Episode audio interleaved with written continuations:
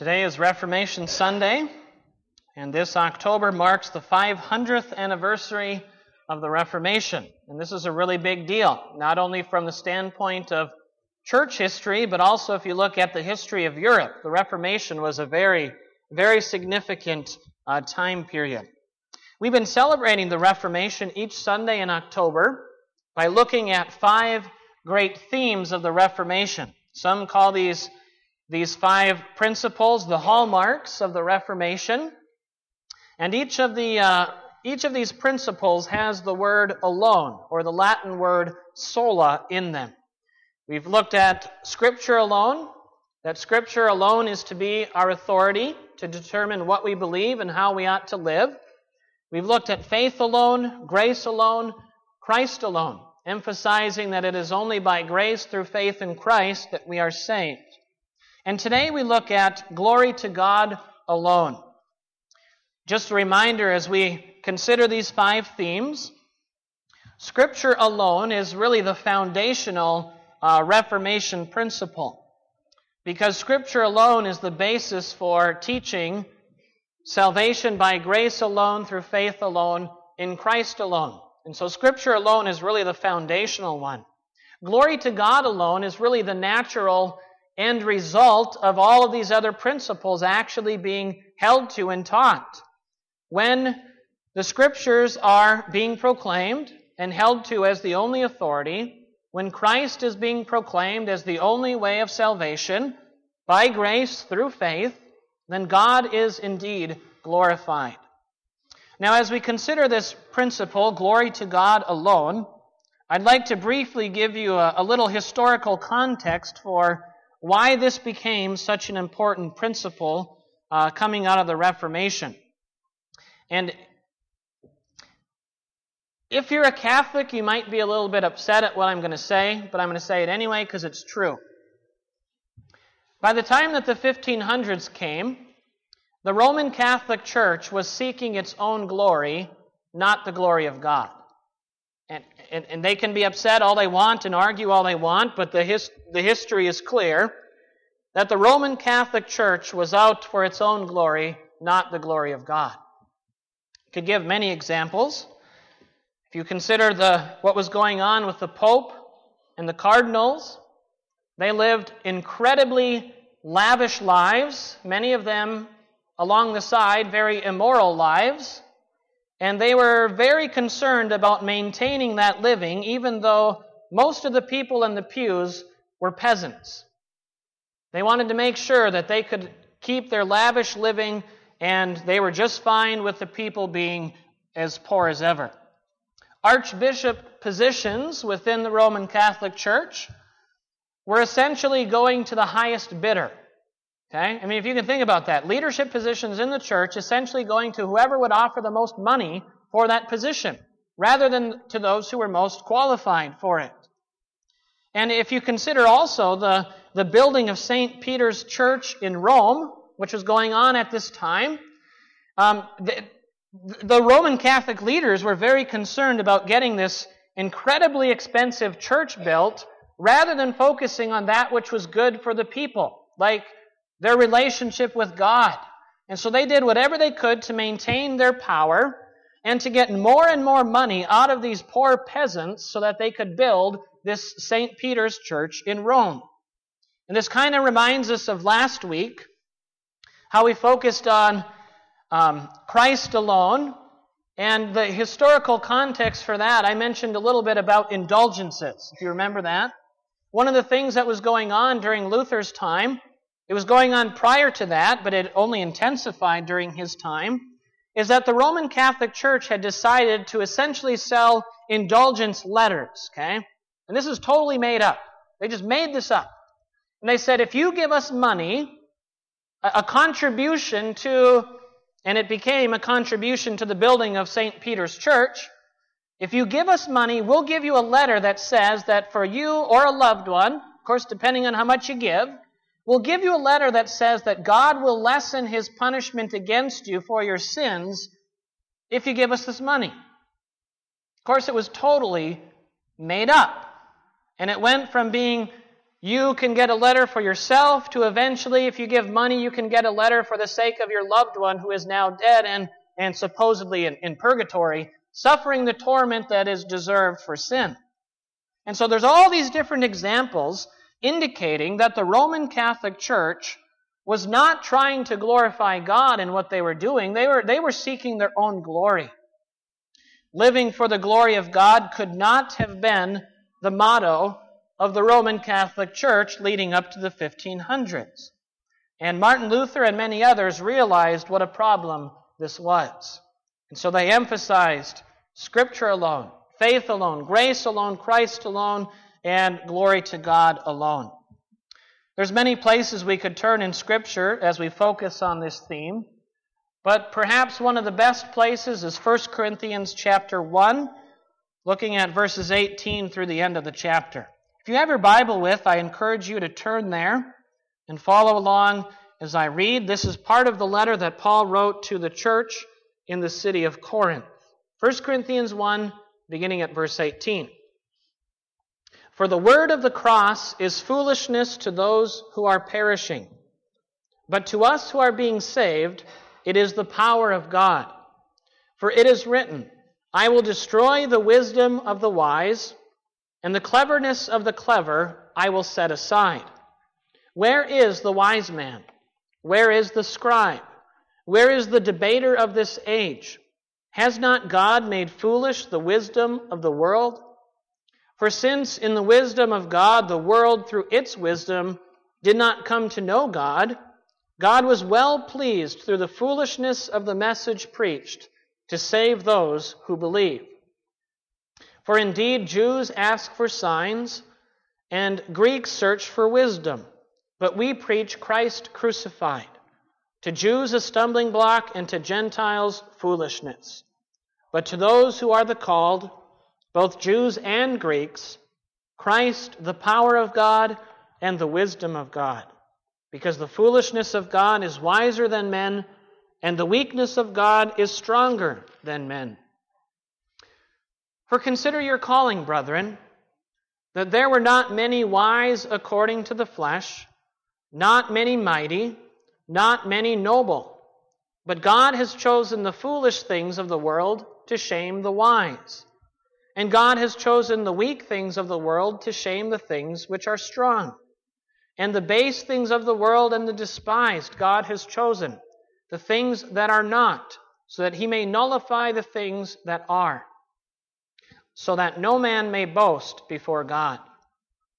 But by his doing you are in Christ Jesus, who became to us wisdom from God, and righteousness, and sanctification, and redemption, so that just as it is written, let him who boasts boast in the Lord. Let's bow together in prayer. Lord, as we have a our Bible's open before us this morning. We want to thank you for giving us the Scriptures. And we pray that you would help us to understand the things that we have just read. And help us, O oh Lord, to be able to say with the Apostle Paul that let him who boasts boast in the Lord. May it never be that we would boast in anything else but in, in Jesus Christ, our Savior. We pray, O Lord, that in our lives you would be glorified. We pray, O Lord, that not only in the things that we would say and do on Sunday, but just our daily living, that we would glorify you, that we would rest in Christ as our Savior and rejoice in Him as we experience the joy and peace of having a saving relationship with Him. Father, there's so much to be thankful for. And so we just pray that now, as we Take some time to look into your word, that you would bless this time of study. We ask this in Jesus' name. Amen. As, as we take a closer look at this passage, we can, we can really draw two main points from the passage. And first of all, the main point is that God has provided salvation. And secondly, because God is the one who has provided salvation, God alone deserves the glory. Those are kind of the two main points that Paul emphasizes here in this passage. now, if you notice, in terms of God's plan of salvation, The cross is at the very center of it all. Notice Paul's statement in verse 18. He says, For the word of the cross is foolishness to those who are perishing, but to us who are being saved, it's the power of God. And then as we jump down to verse 23, Paul talks about how we preach Christ crucified. Paul is reminding these readers, these Christians in the city of Corinth, that God's plan of salvation has to do with his own son, Jesus, coming and being crucified on a cross. And the reason why Christ came and was crucified is so that he could be our substitute and be the sacrifice for our sin. And we're reminded in Scripture in many places of this very central teaching regarding salvation. Excuse me. 1 Peter chapter 2 is a great place to look.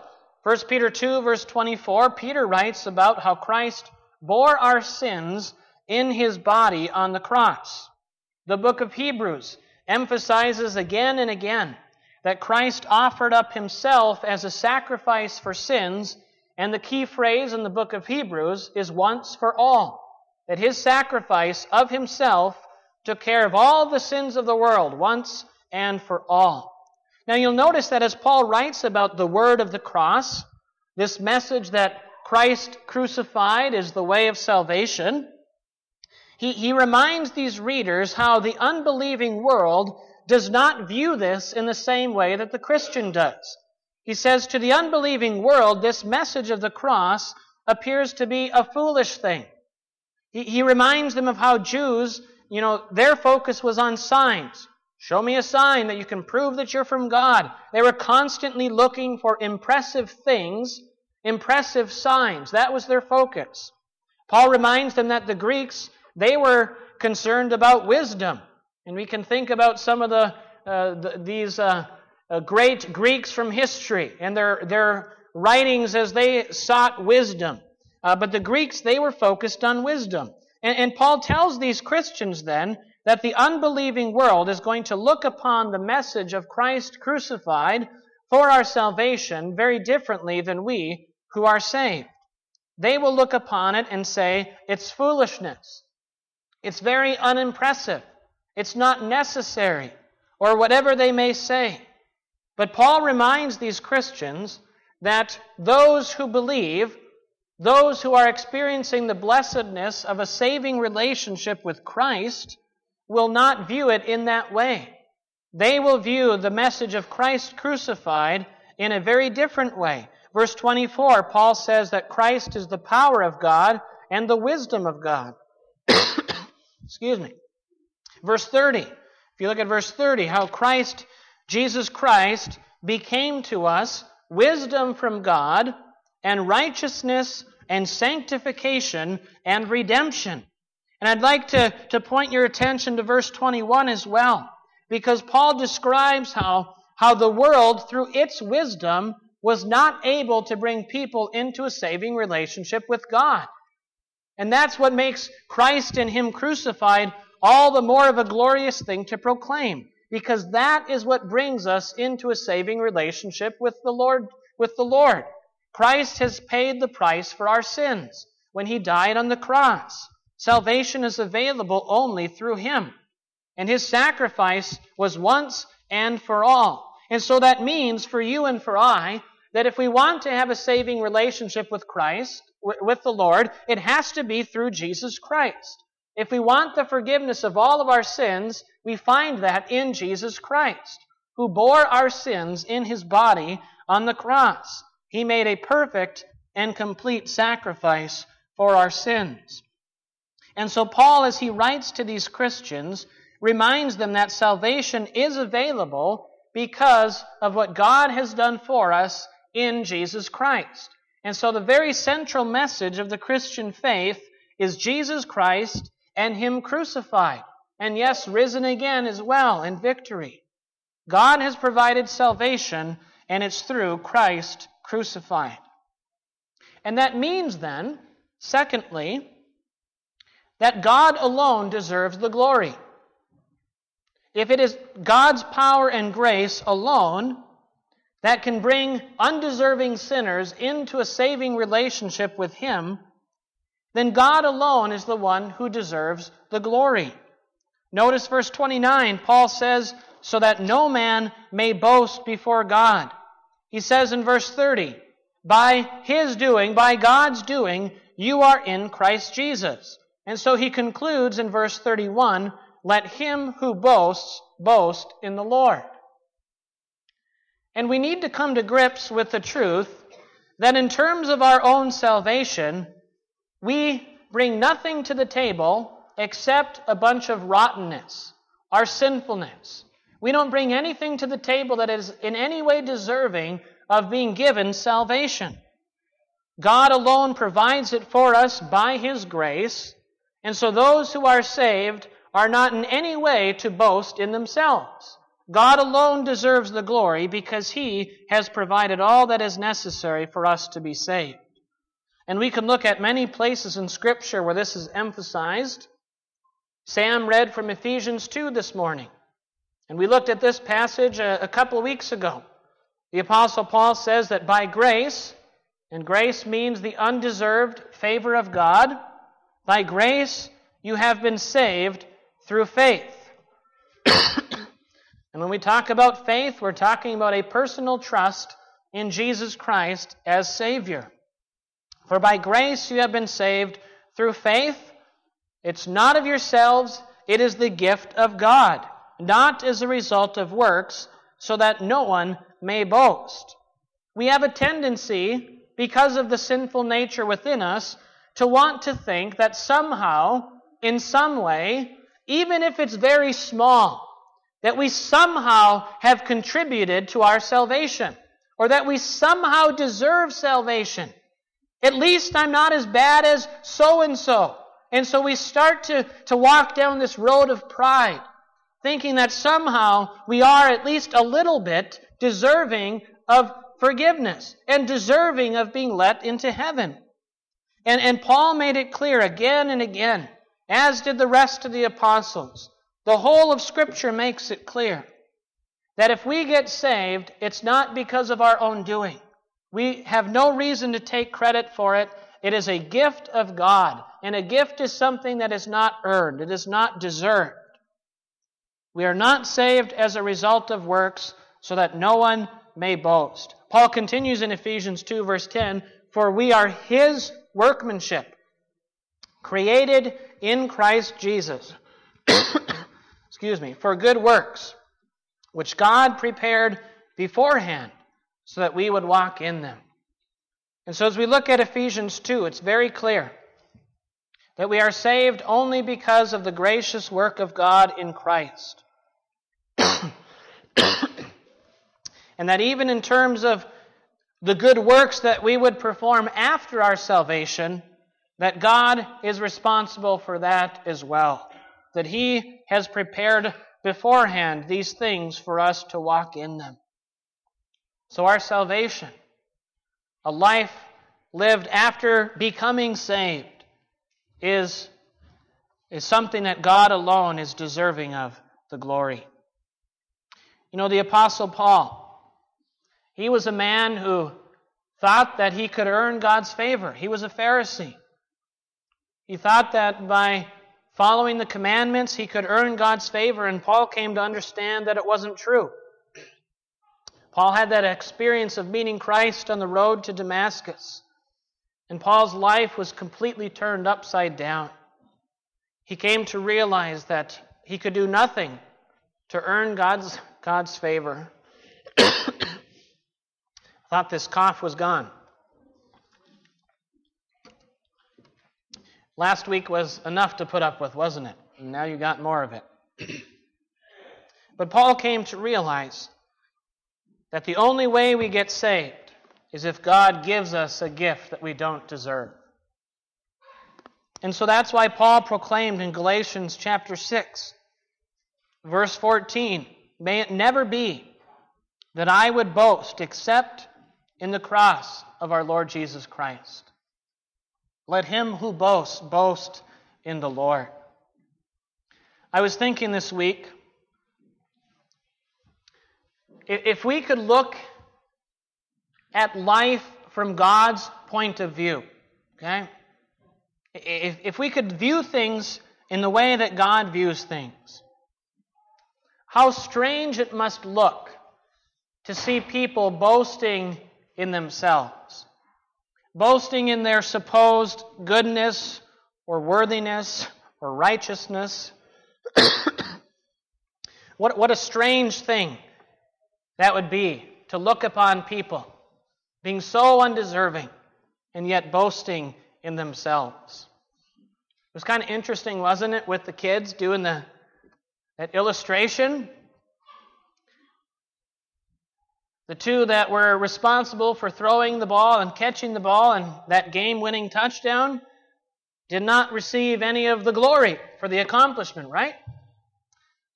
And, and I got to imagine that's what it would look like from God's point of view to see people boasting in themselves, having this attitude that somehow they deserve, uh, they deserve heaven.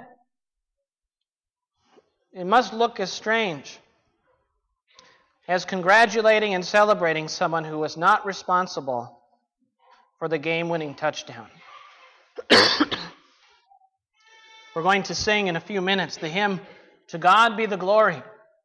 Great things He has done. He is the one who has provided salvation for us. And so He is the one who deserves the glory. Him and Him alone.